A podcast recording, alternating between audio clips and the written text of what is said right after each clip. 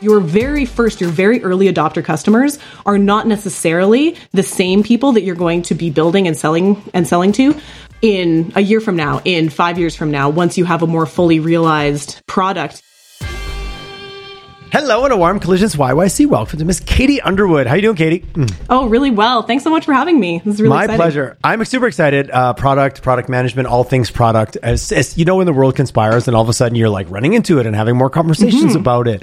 So when I had the opportunity to chat with you, and you and I had kind of our, our, our pre-call maybe a week Mm-hmm. ago, really quite excited to unpack what you do, really understand the nuance, the layers and layers that w- which is product. And I will stop even just at saying the word product. Yeah, but yeah. more importantly, let's introduce, and then we'll do a quick little elevator pitch and bring bring the audience in on what on what we already know is going to be a great Mm-hmm. Sure. conversation. You are product traction lead at Thin Air Labs. Yes. So I will give you the microphone. What is product traction lead at Thin Air Labs?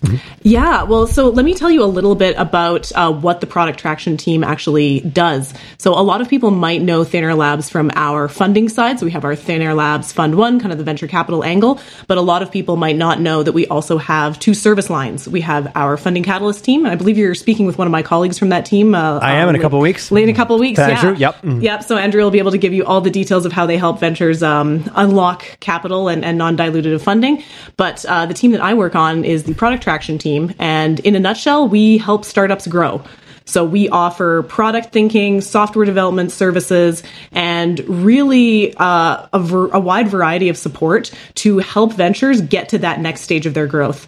So this can look like product discovery, where we're doing uh, research and prototyping to just kind of solidify ideas and de-risk things before an actual software build gets underway. Uh, it can look like a design and build phase, where we are working with our development team, um, sometimes in conjunction with uh, a ventures development team, to uh, to build software and to put um, products and MVPs in the market. And uh, we also have a growth part of our practice, which is focused on uh, just really targeted and tactical improvements to key business metrics. So this is for the ventures who are uh, already successful in the market, they're accelerating their growth, and they just need that little push to go even farther. So that's that's pretty broad, but uh, yeah, at a high level, we help startups grow. and I love what you said. Key is n- get to the next stage, but the next stage can be exactly that. The next stage, Mm-hmm. Yes. from very early to you're halfway along the journey, or you know halfway. Exactly. Very, are you ever really halfway? Are you ever really there? you know, when are you no longer a startup? That, there's a lot of conceptual like thoughts we could unpack there. But to be, Definitely. let's clarify a few things. And this is Yeah. Mm-hmm. me clarifying again because when I got on, I was I had a bit of a misnomer. I know Thin Air Labs and I know James and I know a little bit what you Yeah. guys are about. I saw you as rolled in really tightly as part of that. Mm-hmm. But you clarified to me very quickly no, no, no. We are a business line that also stands alone. Yes, we work alongside and we were born out of that environment, but this is a service that you provide outside the fund. This is a service that you provide to our community. Yeah, exactly that. I mean, really at Thin Air, we like to think of ourselves as ecosystem partners. So we're really focused on accelerating venture growth in Alberta and in Western Canada more broadly. So the services lines are a big part of that. Like, yes, uh, access to capital is massive and, and a huge need for ventures, but so too is really understanding what it is that you should build next and who is your customer. How can you architect that in a way that's going to be the most successful for you to get to that next stage? And that's really what product traction is all about. I appreciate that. You've done this elevator ride before. You're very concise with your elevator pitch. I appreciate that because it's easy to go on a meandering, a meandering Yes. elevator ride. Like, well, we do this and we do that. Talk to me about just the evolution of product and Yeah. product management and product marketing. And I hear like, oh my god, if I could only get somebody with ten years of product management or product marketing experience, and those are just two I hear often on the show. Uh, Are we a little bit slow to that in Western Canada? Is this a discipline that has been evolved in other sectors, maybe just because of our resources and price taking versus price creating and a lot of things that were the DNA of Western Canada, where maybe this was a discipline that wasn't as focused on as it maybe was in other jurisdictions? Yeah, you know, I think that it is really growing and it's been accelerating over, you know, the past number of years, particularly as we start to see this kind of startup renaissance and startup boom in Western Canada. And the interesting thing about product is that it's it is a newer discipline when you compare it to things like classic project management or we compare it to engineering. Um, in that it is it is a cross-functional discipline. It's something that very few people go to school specifically to become a product manager. It's something that people tend to evolve into from other roles. And really, at its core, um, product management is about deciding what to build. But more than that, it's about deciding uh, what to build in terms of finding the right thing at the right time for the right customer. So really, really mm, deeply understanding okay. who your customer is and then connecting what problems they're facing in your particular market space uh, to how you can solve those problems in a way that's going to drive your business outcomes. I appreciate it. So, what did we call it before we called it this? Because yeah, we've been I doing mean, that forever. Like that's not a new absolutely. concept. Of you know, then the old joke. If you you know Henry Ford, if you asked them what they wanted, they would have said a yeah. horse. But the innovative company got ahead of like we know what you want. Like true customer centricity is knowing what the customer needs almost before they do. So Precisely. ultimately, the companies that have won or certainly changed the world at different phases had a degree of that. Is it did we did we call it R and D? Like what what was it categorized as before? Yeah, I mean, I think it's evolved out of out of a variety of those things you mentioned. R and D um, out of software de- development and engineering, out of market research and kind of uh, customer experience research, out of design. It kind of pulls in a bunch of those different facets, along with uh, business development and project management. Because of course, at the end of the day, your aim is to get product into market, and there are also those facets of you know how are we going to drive this project to completion? Who are the key stakeholders that we need to pull in? How do we make sure that everybody is aligned on the outcomes that we're trying to drive? As as a product manager, you're contractually obligated to say outcomes. Uh, I think at least once a day. So now, so now I'm good. I won't get fired. Um, but really, it, it does all come down to that. It's less about you know following strict plans and dots on a on a roadmap. It's more about what is that outcome that we're trying to create. What is the vision that we're driving towards, and what are the kind of discrete steps that we need to take right now and then soon and then later to be able to get there for the product, but also for the business that's being built. Mm. I'm asking something that I feel is an obvious, but I'm going to ask it anyways. Mm-hmm. How critical it is? You, you, said that how deeply you know your customer. Mm-hmm. How critical is that? And is that one of yeah. maybe if we're going to also kind of rhyme off some mistakes that yeah. companies make? How often does the customer get let left out of that process because I've got a great idea and I know better?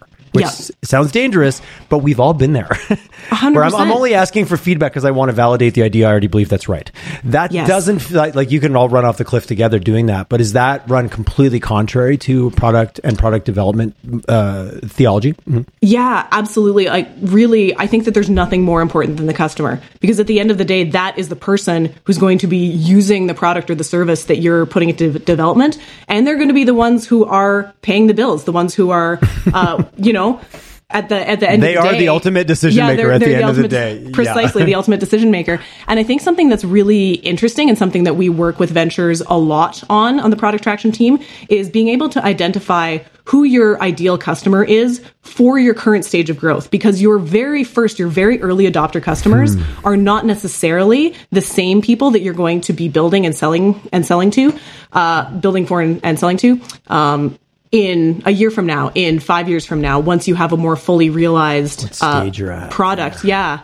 And this is something I think that is really common that can trip startups up where you're, you know, as a founder, you have to have that really bold vision, right? You have to be able to articulate this is how this is going to change your life a year from now, 10 years from now. This is how it's going to change the game but you can't build the 10 year vision on day one. And in fact, it's very dangerous to try to do that because, you know, as everybody knows, you have very finite money and time when you are an early stage venture. And if you're spending, you know, years trying to put something that's perfect, that's going to entice and satisfy that general majority customer, you know, you run the risk of spending many, many, many, many months and years before yeah. you actually get any information about whether that customer is going to interact with the product in the way that you anticipate. So when you're working with companies at those different, I really thank you for articulating mm-hmm. it the way you did. And it's like, no, yeah. it's not perfect. You know, show me a perfectionist. I'll mm-hmm. show you a mm-hmm. procrastinator because you're yeah. procrastinating getting it out. But how important is that MVP approach of like, and not being so bought into it needs to be mm-hmm. perfect and it needs to be yeah. this and it, like, but this, I like what you said about the right product market, like product market fit. I'm putting my own words in, but for exactly. the right stage that you're at. Yes. That is, takes a lot of discipline. It sounds great the way you said it, but when mm-hmm. you're running fast and you have a big vision and maybe you just got a funding round and maybe, you know, someone's funding you to run faster. Mm-hmm. That sounds like a very risky, like trip and fall scenario that could happen there. Mm-hmm. Yeah, absolutely. And and I think really keeping that iterative mindset is everything. So there, there's a metaphor mm. we like to use about uh, going on a journey through the forest. So you're you're going on this hike, you're going through the forest, you're going to bushwhack. There's no trails, and you can see your destination in the distance, but you're going to lose visibility. You get into the forest. So a dangerous way to approach that would be to just kind of head off, and then two weeks later, you kind of surface above the tree line, and say, "Hey, I went 100 kilometers in the wrong direction."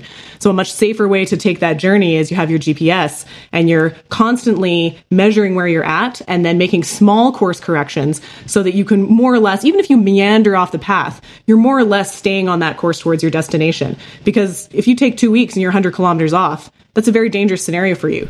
And similarly, because uh, you run out of food, you run out of water. Yeah, exactly. Right, you got to get rescued yeah. by the helicopter. So similar. Not a good time for anyone to make that call. Not good. Yeah. You're in the news. It's embarrassing. Um, hikers, Sim- entrepreneurs yeah. lost, but yet found, but yet yeah, yeah, totally. Exactly. Sorry, I took that. I took that. No, no, no, no, no. This is, like this is exactly it. But there's there's a reason that we use that analogy uh, because it, yeah, it is a really clear indication of you know you don't want to wait to know whether your product is going to have traction in the marketplace. So what we always try to do is say, okay, what's the most important question that you need to answer next to get to that next stage of your growth? You know, are you very early and you're just trying to find an idea that has you know traction in the marketplace that has that virality, or have you found that and you have some customers but they're churning out, and so you're looking for you know that stickiness to have people come back again and again. And depending on what the question is you're asking at that moment, what we work with ventures to do is figure out what's the thinnest slice of a solution to that problem that we can build, put it in the market, and then measure it. Decide, okay, how will we know if we've been successful? Capture some some metrics, some analytics, and then say, okay, what did we learn from that? Were our assumptions about the way the customer will interact with this correct or do we need to pivot? And keeping that experimental mindset that you know if you have to pivot pivot that's not a failure. That's a huge success because you've done it before you were stranded in the woods and need to get rescued way to, excellent way to bring it back. Excellent storytelling. excellent storytelling. Um, oh, I, so, I, have so many questions. Uh, yeah. I want to ask about B2B and B2C and the difference mm-hmm. between industrial or direct or consumer based products. But I'm, what I'm really curious about and the, the human nature of all this. Yeah. When you work with older generations i don't mm-hmm. know what i don't know how i define older we all talk mm-hmm. about failure as this great thing we're super enthusiastic to fail but yeah. yet most of us have been trained that failure is bad yeah we get trained in school that it's bad but we celebrate we, we, we celebrate it we talk about failure until it mm-hmm. happens to you and it sucks there's an yeah. event in calgary maybe you've been to called fuck up nights yeah, where all you yeah, do is get up i've stood in front of a room of 250 yep. of my closest friends and talked about my biggest failure where people cheering you on and they're like oh it's so good to hear real stories which kind of shows that we, we, we create celebrity around it but then we've got younger generations, and I, and again, I, mm-hmm. not defining younger or older mm-hmm. that have have. Do you see different mindsets around failure if someone is 25 and running a startup versus 50 and and starting up something? Unless every, all things are equal, they're the same startup, but mm-hmm. they're from different generations and maybe different beliefs, or is it just come down to an individual one to one, and we all we all deal with our demons differently? Yeah, I mean, I think it really comes down to experience sometimes more than anything, right? Like if you yeah, if you've kind of gone through that you know, maybe a traditional sort of academic or career based progression. And like you said, you know, we're all raised to think that uh, failure is bad and should be avoided. And you haven't gone through that moment of saying, oh, I failed, but the world didn't end. This is what I learned from it yeah. and being able to kind of see those positive aspects from it.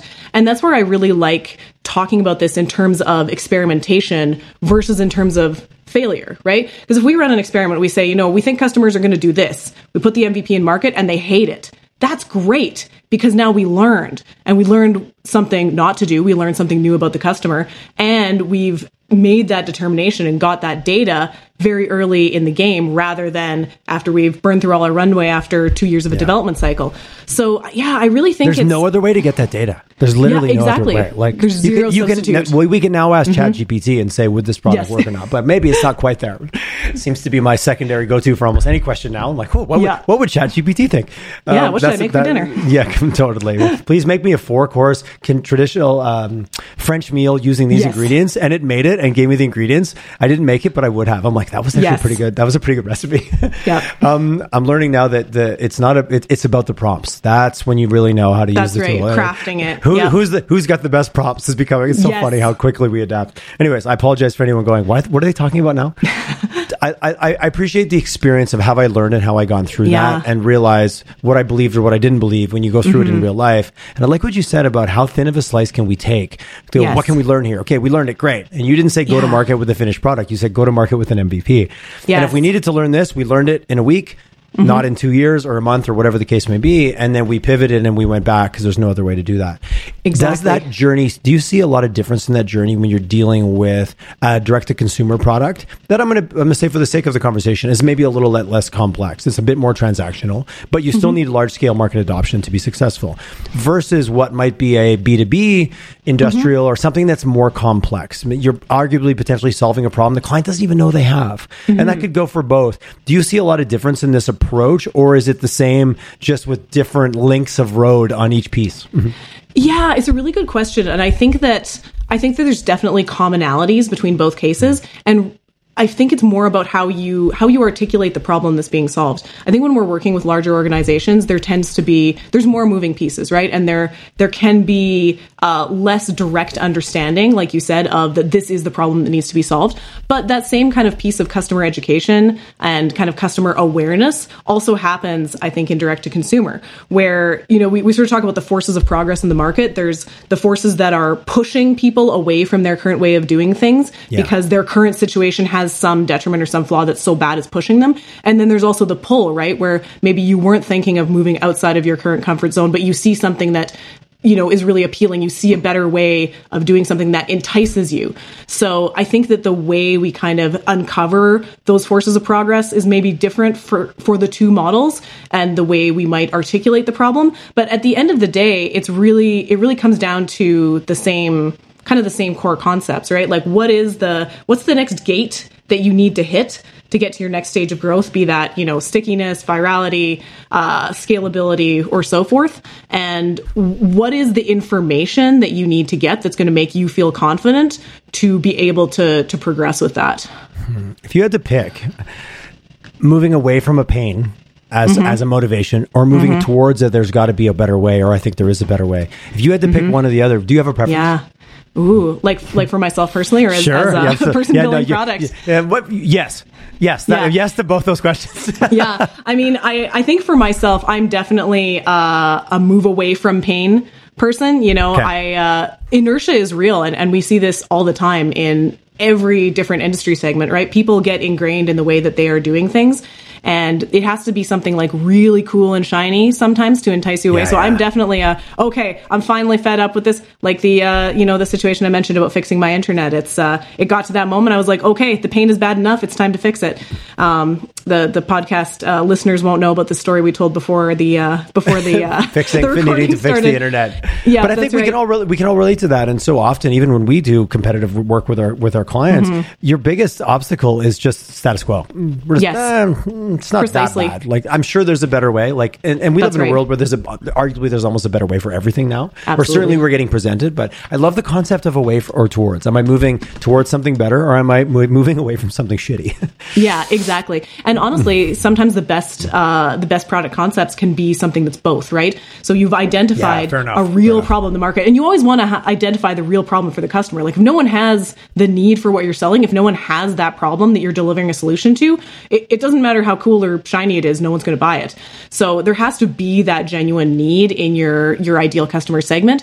But then if they can also see the benefits and see how this is going to improve things, and something really interesting with that uh, that I want to kind of circle back on uh, to what I said earlier about how your early customer is not necessarily your later customer. Mm-hmm. Uh, those those forces kind of come into play. So your early adopter customer, the one who's going to be engaging with your MVP, that prof- the profile of that person is they're very they're very innovative. They either have a current burning need that is so great or they're the person who they're like, I want the new cool thing. I want to experience it. Yeah, I want to yeah. be first. They're very early care. on the cur- on yeah. the curve on the upswing. Yeah, yeah. That's right. I don't care. It's not fully finished. I don't care if the user interface is a little janky. It doesn't matter to me.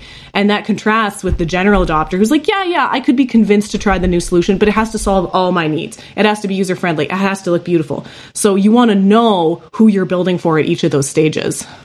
And that would be very different if, you know, a, a single individual in their life wanting to try a new piece of tech is very Mm-hmm. different than I'm at an organization where I know what we've got to go through and I know how many Yes. sign offs I have to get. And sometimes, Yes. the, you know, that, that same individual, I always appreciate there is no universal truth because you can be multiple selves. you Mm-hmm. Yes, can be the early adopter self in your personal life and you go to work and you're like, Ugh, I've learned that getting something new here is not what we do. And maybe you wouldn't even stay if that Mm-hmm. was, if it was so against your values. But I do appreciate that some organizations, and we have a city full of very large organizations that have Yeah. Mm-hmm. really strong governance. They have a lot of, you know, human environmental safety concerns based on what we are built on in this province. Mm-hmm. Throwing up something new just because it's the new idea, the risk profile sometimes just doesn't also allow that to happen too, right? Yes. Exactly. And, res- and respecting and me. I heard the other day someone said to me, "Don't fall in love with the problem. Fall in love with your customer's version of the problem, because Yes. it's not Oh, really your problem." And I like that. I love that little shift at the end because we've all heard the other one, but they're like, "Nah, that's not actually what you're doing if you're building something new." And I, I like that a lot. I really love that. And that's really why there's no substitute for speaking to your customer. We do that a lot on product hmm. traction when we're doing idea validation. We want to go out and speak to people and we want to ask questions that aren't, you know, would you buy this? Yes or no? Because that's sort of, you know, people people will always tell you what you want to hear. And there's there's a famous uh, metaphor in, in product management where people talk about uh, going to the gym. So if you ask someone, how often do you go to the gym? You'll probably say, oh, you know, I, I go three times a week. But if you ask them, how often did you go to the gym last week? They'll tell you, I didn't go. So it's it's really about uh, you know past behavior being not necessarily predictive of future behavior, and, and kind of trying to tease out uh, what people's actual underlying problems are and the way that they they truly articulate the problem versus what they think you want to hear. And it's it's very complex. I mean, I could go into And often when they're not always sure themselves, like the Yeah, psychology of it, the psychology of it is what makes it interesting, but also Yes. incredibly complex. It's Yes. a Rubik, it's a Rubik's cube, but not the, just the four by four. It's the bigger, it's the bigger. That's one. right. Yeah, yeah. The twelve by twelve. Yeah, and uh, and the, the argument is we we as consumers don't always know either. Back to the That's I right. wanted I would ask for a faster horse. I didn't know there was another option. That's right. Um, talk to me a little bit about just the reality of like, okay, we've got people listening that are on this journey with people that have maybe worked with Mm-hmm. You, people that are like, oh, I just I want to know what product management even is, which we've touched on. What are some Mm-hmm. Of the things that like you talked about stages? Let's go early stage. Like maybe Yeah. maybe we're just coming off the the classic good old back of the napkin uh, uh, uh, comparison, Mm-hmm. but. What do you first run into? What are the first things? What are the first? Maybe even talk about the pitfalls too, because we all want to know where Sure. the lo- we all want to know where the landmines are, so we don't step on them. And now, a message from one of our valued partners. Today's show is brought to you in partnership with International Justice Mission. I'm proud to share with my audience that I formalized my relationship with IJM through becoming one of their Canadian ambassadors. Why? Because I believe we can end slavery in our lifetime, and I want to use my platform to be part of that mission. For many of you, hearing that statement may be a rallying cry. For the rest, it may be a moment of, wait, what? Slavery? Is that even a thing? For me, up to 12 to 18 months ago, it was the second. I did not even understand the problem or that it existed at the scale that it does. Currently, there are over 40 million people affected by modern day slavery. 40 million people. After a chance meeting with Philip Calvert, National Director of Development for IJM Canada, my eyes were open to the reality that poor people face the world over, a reality of violence that stops them from ever moving forward in their life. At first, this made me uncomfortable. Then it made me downright mad. But then it gave me hope. It is support of groups like IJM that will allow us to reach the goal of ending slavery in our lifetime and give hope to people who may have none. I know this can be an uncomfortable conversation, and that is okay. That's why we're going to go on this journey together.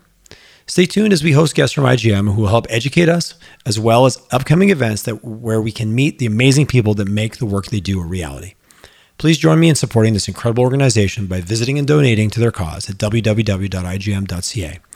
We will only succeed in ending slavery in our lifetime if we work together to make a difference. Thank you for listening, and now back to today's good old fashioned chat. So, I think one of the biggest things that we find, particularly in very early stage greenfield ventures where there is no product yet, you know, someone has an idea, they have a concept, maybe they have a team around them, maybe they don't. Uh, I think the biggest uh, pitfall that can occur there is just wanting to get on with building the thing. So people have the idea for the thing and it's really cool and it's going to be amazing and they want to just get on with building that. And what we always like to kind of take a step back Slow it down, with, which is right. which is painful for most people Yes. that would find themselves in like, let's just do it. Slow down. Oh, you don't get me. I don't want to work with you. Yep. Absolutely. Yeah. And what we always want to uncover is is the underlying why. Like, okay, why do you want to build this? Why are you passionate about this? Because I mean, starting a venture is incredibly hard. Like no one does this because they think it's going to be a walk in the park. It's going to be you know a if casual they do th- lifestyle. if they do think that, they'll find out really quickly. They'll quickly learn yeah. exactly. So you know why why is this something you're so passionate about solving? What are the what are the things that you're seeing in the market that are leading you to believe that there's there's a problem here to be solved? And then we start to break down some of those pieces. Who is the customer? What are the characteristics of a given person that would make them a better or a worse customer for this idea. We want to talk mm. to those customers. We want to understand how they're currently solving the problem that that we're tackling. You know, what are the current tools and, and technologies they're using? What are the processes? Maybe there is no technology uh, that solves this problem currently. And uh, then we start to you know, really start to break down, okay, what are the component pieces of this problem and how can we slice it so that we get that early validation? And, and in this moment, it's, uh, you know, I'm talking really a lot from the product side because that's where my focus area is. Mm-hmm. But the effort at this moment is extremely co- cross functional. So we want to bring in the engineering team at this moment. We want to bring in the design team. We want to work really closely with the founder because they're the expert on their business at the end of the day. And we find that by getting all of these diverse voices in the room when we're understanding and breaking down the problem, it's incredibly valuable. And again, saves you time and money because you're decreasing those number of cycles between like, okay, product did some stuff over here. Let's talk to engineering. Oh, it turns out that that's that's a really hard problem to solve. There's no tech to solve that yet. Okay, we got to go back to the drawing board. Having all of those voices when we're doing the idea validation is is so fundamental getting away from the silo, which makes sense. Uh, yeah. yeah. Oh, we're super excited. Hey, we can't even build that. exactly. Exactly. Are you finding with just the onslaught of technology and availability and access mm-hmm. to technology, and we're joking about GPT-3, that's just one yeah. thing. Do you find that this process is also, is there more tools available for entrepreneurs and for like early startups, idea phase to tap into resources that just weren't available a couple years ago? Definitely. Absolutely. Like the rise of low code and no code technologies is Yeah, huge. I love that. Makes me so excited it's as a non-technology person. yeah, absolutely. And and it's it's really really valuable for things like an MVP build where this isn't going to be the final version, right? And I think that's a, a, pitfall that people run into sometimes too. I mean, we've already kind of touched on this of wanting to build the final version on day 1. So, you know, the goal of an MVP is not necessarily to be the foundations of your eventual product. It might be or it might be something something that just you do a yeah. couple of cycles on, you get some validation, and then you decide how to move forward. Yeah, the best thing, the, maybe the best thing you ever did was not go forward with that original idea. Precisely. Yeah, yeah, exactly. Defined by what you say no to, not what you say yes to. Yeah, uh, that's right. So move, at this point, what role does the the how much are we validating the financial uh, health or sense of this idea? Mm-hmm. Saying like, great, yeah. this is awesome, but you know what? I don't. Is this a big enough problem? Do we have a? Is our total addressable market? Do you get involved on that side of it to really look at the financial viability as well as you know? I guess that all ties back to: is mm-hmm. this solving a real problem? Does the customer care? And is it even viable to build this this thing, whatever this thing might be? Yeah, absolutely, and that's that's a huge part of the the validation and the work that we do with ventures to uh, experiment with different business models, different pricing packages. Uh, and this is another thing that I think can be really challenging when you're very passionate about a particular product idea uh, to kind of get away from that idea of just the product and remember that you're also building a business. So you mm. can have the coolest widget, the coolest thing, everybody loves it, it's super viral, everyone's talking about it. But if you can't monetize that, and if you can't monetize that in a way that's actually scalable, I mean, consider, you know, you, you already mentioned a total addressable market. So say you have, you know, something that's very city of Calgary specific, and you're like, we're going to sell this app to every single citizen of Calgary for a dollar. You're like, amazing. That's, you know, $1.5 million. That seems like a lot of money. But if that's the lifetime value of your business, that's not a business. It's yeah. just a product. And your product could be a component of your business, but it's really important to think about that at those very, very early stages. It's because it's really not a matter of like, you know, if if you build it they will come and then we'll figure it out later. How you architect that solution is going to be in large part dependent on the business model that you are targeting right? Like are you going for a saas model? Are you going for uh, direct sales? All of these things are going to play into how you actually develop and deliver that offering. And it's it's much easier and more cost effective for you to build with that in mind from day one versus trying to kind of bolt it on later. And now maybe the way that you're trying to craft your business model doesn't mesh with the way you've crafted your product.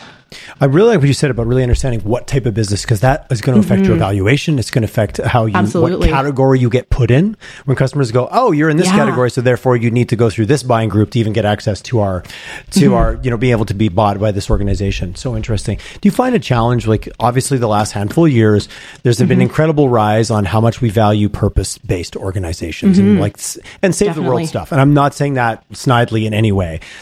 But sometimes saving the world isn't financially viable in every yeah. instance. Do you run into that a lot, or maybe more so, or do you see a rise of? And I love it that so many people are getting really bought into like, I want to solve this big problem because it'll make the world better. But oh, actually, it's not financially viable. So, yeah, how's that conversation look? Yeah, absolutely. And it's it's a really challenging conversation because I mean, on our team, we're also very passionate about about the eco- ecosystem and being about good good citizens of the city and of of the world and using technology for good and, and all of those things. But you're absolutely right that in some instances that can be in conflict with something that is actually monetizable. And I think that the the thing that we try to um, work on, on with our ventures who are in this situation is uh, being able to find something that is a a problem for a group of people who are willing to pay that either directly or as a side benefit has that social value. So a really great example of this was a project that we did uh, last year with uh, Sean Crump of Included by Design on his app Crucial, and I think you've had Sean on the program. I have, before. yeah, no, I love what yeah, he's Sean, doing, and I love I love Sean's his passion great. for sure. Yeah. Yeah, and and this was a challenge that they faced, right? Where they uh, they're developing this uh, map of accessible restaurants and and uh, and breweries and other uh, kind of social locations for people with disabilities to be able to fully participate in the community and, and have you know a reputable, reliable source of information of which locations are actually accessible. And that's something that we had to work on together in the course of that project. How can we actually make this a business while still serving the underlying why of why Sean and his team felt it was so important to develop this application in the first place.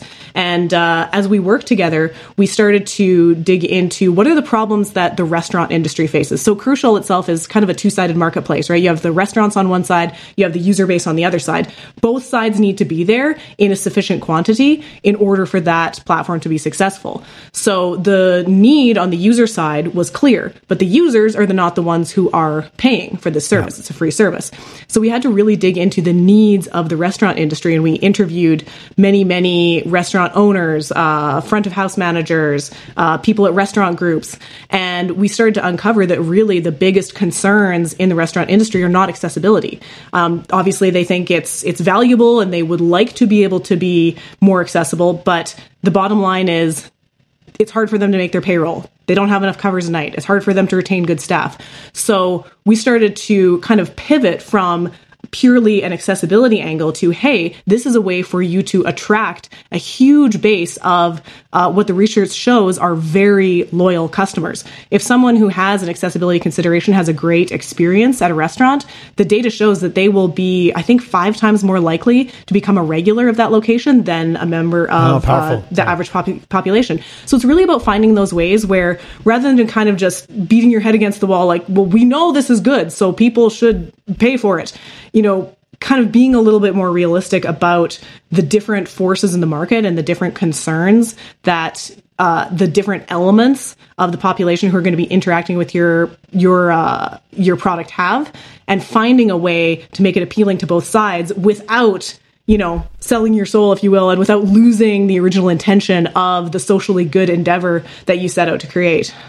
That was a great example, and I did. We had to talk about that, and even as I was thinking as a marketer, I'm like, oh man, how do you? Yeah. Like, I get it, and quote unquote, there's no one's going to say that's not a good idea. Like, there's no yeah. one's going to go, that's terrible. Why exactly. would we provide that information to these, this group of individuals? But as a business, you very quickly go, absolutely, I believe in that. And now quickly, I have a balance sheet, I have a P and L, I have reality. Yep. Especially after the last couple of years, restaurants have been, right. you know, it's, it's been, been a roller coaster. So hard, yes, incredibly I, hard. I, I, was very glad to not be in that business, and I appreciate yes. the, that Calgary seems to be having a resurgence in our in our mm-hmm. restaurant community now. But that's a really vital to understand what is the core problem because it's mm-hmm. so obvious and so easy to get behind. But that's yes. where the focus group says everyone believes in it, but the reality is who's going to pay for it. Mm-hmm. That's and right. That's where it can fall. That's where it can it can fall down because you're not digging in at the right point. Exactly. Very no, I really appreciate that, and what a, what a great way to bring attention. Mm-hmm. Is that did that project go forward? I don't know. Can we talk about that on here? I'm not sure. Yeah, they're they're. Uh, I haven't talked in, to Sean for a while, so I, have kind of lost track of where that's at. yeah, the project is is still in in active work, and uh, awesome. Yeah, yeah, they're still working away, which is really exciting, and that was that was a really gratifying uh, project for us to be able to work on. Totally with mm. with his group because Sean's incredible and his group is incredible, and uh, just really nice to do something that's very meaningful for for the city of Calgary and for you know real people in the community. So that's that's really at the heart of what we love to do on Product Traction. Oh, and the, the credibility, and this is an individual that's is living is living the problem he's trying to solve, mm-hmm. which I really yeah, appreciate. Absolutely. You can't look at him and say, "Oh, this is a credible problem." Who are you yeah. to be an expert in this problem? you are 100 percent the expert in it. Um, so curious. Now the business guy in me is going. Mm-hmm. How do you run your business? How do you quote? How do I work mm-hmm. with you? I call you up and yeah. go, I've got Katie, I have the idea. I am go- yes. I am going to change the world. You go, yeah, okay, you Tyler, that sounds yes. great. Uh, yeah, and you respond just like that. Oh, this is where Katie, the salesperson, comes out. No, I'm curious. Like, how do you engage with individuals? Like, again, mm-hmm. the nuts and bolts of this is a how long is a piece of string kind of question. This is mm-hmm. tough. And I know in our world, like, oh, how much does a website cost? Or how much does a campaign cost? I'm like, I don't know. Who are you talking to? It depends. Yeah, completely. Uh, you know, my creative director always said, well, how long is a piece of string? It was his answer to every one of every time like you asked that. a budget yeah, question. Great. Yes. Um, how do you approach that as as a business, as the product traction team, to look at an organization? Is it based on stage where they're going? How difficult it is it for you to kind of work up a uh, bring together a scope of work? Mm-hmm. Sorry, I'm getting really into the weeds with this question. No, this is this but is great. really trying and to understand how yeah. it happens in real life. Mm-hmm. Absolutely, it, it, and it is very challenging because we we really believe deeply in seeing every venture as the unique individual, you know, group of contributors that they are. We don't mm. like to do packaged offerings or one size fits all solutions because yes. obviously, you know, this is a startup, right? You're doing things that some, no one has done before. So there is some some uncertainty and some challenge inherent in that when we're trying to figure out how to put together, you know, a, a package of services that's going to support that venture in the best way. So we always we always want to approach everything that we do with uh, a deep understanding of the why and and a deep empathy for the founder and the problem that they're trying to solve. So everything always starts with a conversation. We want to understand, you know, what is your business? What's your idea? What are you struggling with right now? Because that can be very different, not only based on the stage that you're at, but based on uh, you know your background and and the nature of your business as a founder. You know, maybe you're someone who has a deep deep domain expertise in a particular area, but you don't really have that that product and business development mm, um, yep. component of your experience experience. Or conversely, maybe you're someone who's an incredible engineer. You're like, I can build the thing. I know I have all of the technical expertise I need, but uh, you know, I need someone to help me with design. I need someone to help me with product. Or maybe you have the ideas and, you know, all of that kind of product development side is very well fleshed out, but you don't, you're not a technical person. You don't have developers. You don't have that skill set. So we want to understand what are the, what are the gaps that you're seeing right now? What are the challenges that you're facing? You know, maybe, uh, ventures already have product and market and they're, they're looking for help with a driving a specific metric or overcoming a specific challenge that they have and then based on those conversations, we'll uh, put together a, a, a, proposal of services based on you know what we think that we can put together as a team to be the most effective. And it's important to um, call out too that when we're working with these ventures, we really believe in a close collaboration. We're we're not arm's length consultants. You know, they don't send us a problem and we go away and work on it and bring it back. We really mm. serve as extensions of their teams working closely together uh, so that we can make sure that everything we do is in service of their vision and that we're keeping really, really closely aligned on the outcomes that we're trying to drive. So we have software developers on our team, we have product managers, we have designers, and based on the nature of the work, then we'll uh, put together a team for uh, you know, uh, it, and it depends duration. Of course, and, of course. But you use a discovery model to really understand. Yeah. You know, you kind of have. Like, I appreciate you don't have a menu, but you also understand this is the stage, this is the problem. So therefore, exactly. here's where we can insert ourselves to create the most value. That's right. And and it's about pattern matching too, right? Even if we've never worked in a particular mm. industry domain before or maybe, you know, in a in a particular space, we can say, okay, this is the type of problem they're facing, this is the type of business model and bring together expertise from, you know, both our work at Thin Air and from past lives uh, to to craft a good solution. here's a random. We're going way down a rabbit hole, so you can yeah. tell me to you can tell me to screw off if you want. Um, yours is a service based business. Mm-hmm. Mm-hmm. We've been yes. talking a lot about the word product, which implies something different. Yeah. So mm-hmm. when you, I guess, who do you go to? Maybe this is the weird part of the mm. question. Who coaches you on the business that you're putting together, and how? Uh, that's a bit of a of, of an off the corner question because sometimes you're like, which hat am I wearing? Am I coaching my own mm-hmm. decisions here? And versus a service based business, even just product, because you know you live in a world where you're working on product. And am I clear to think of a product as more of a thing versus a flexible set of services, which is when I think of a service or more of a consulting approach? And maybe just clarify me on my own terms here. So I just asked you seven questions at once. I realize I just did that. yeah, for sure. I'll, I'll try to take them one at a time. Sorry. So thinking no, on the fly there, Katie. Thanks for thanks for thanks for playing along with the host. Yeah, no, absolutely. Uh, I, I mean, I do think that we tend to use product to mean. Uh, it's kind of interchangeable, right? It could be a product, it could be a physical thing, it could be a digital product, yep. it could be more of a service, like you know you're providing in a SaaS model. Typically, uh, the work that we do is more in the digital space, so we tend okay. to be doing things that have some kind of a software development or you know technology component. Uh, we also, um, you know, as you alluded to, like we ourselves are, we ourselves are a startup. Thin Air Labs uh, is, you know, relatively new as a company. Mm-hmm. We're figuring things out as we go along. We're figuring, we're always trying to maintain that experimental mindset and iterate on the way that uh, we right are on. delivering our offerings so that we can be more effective.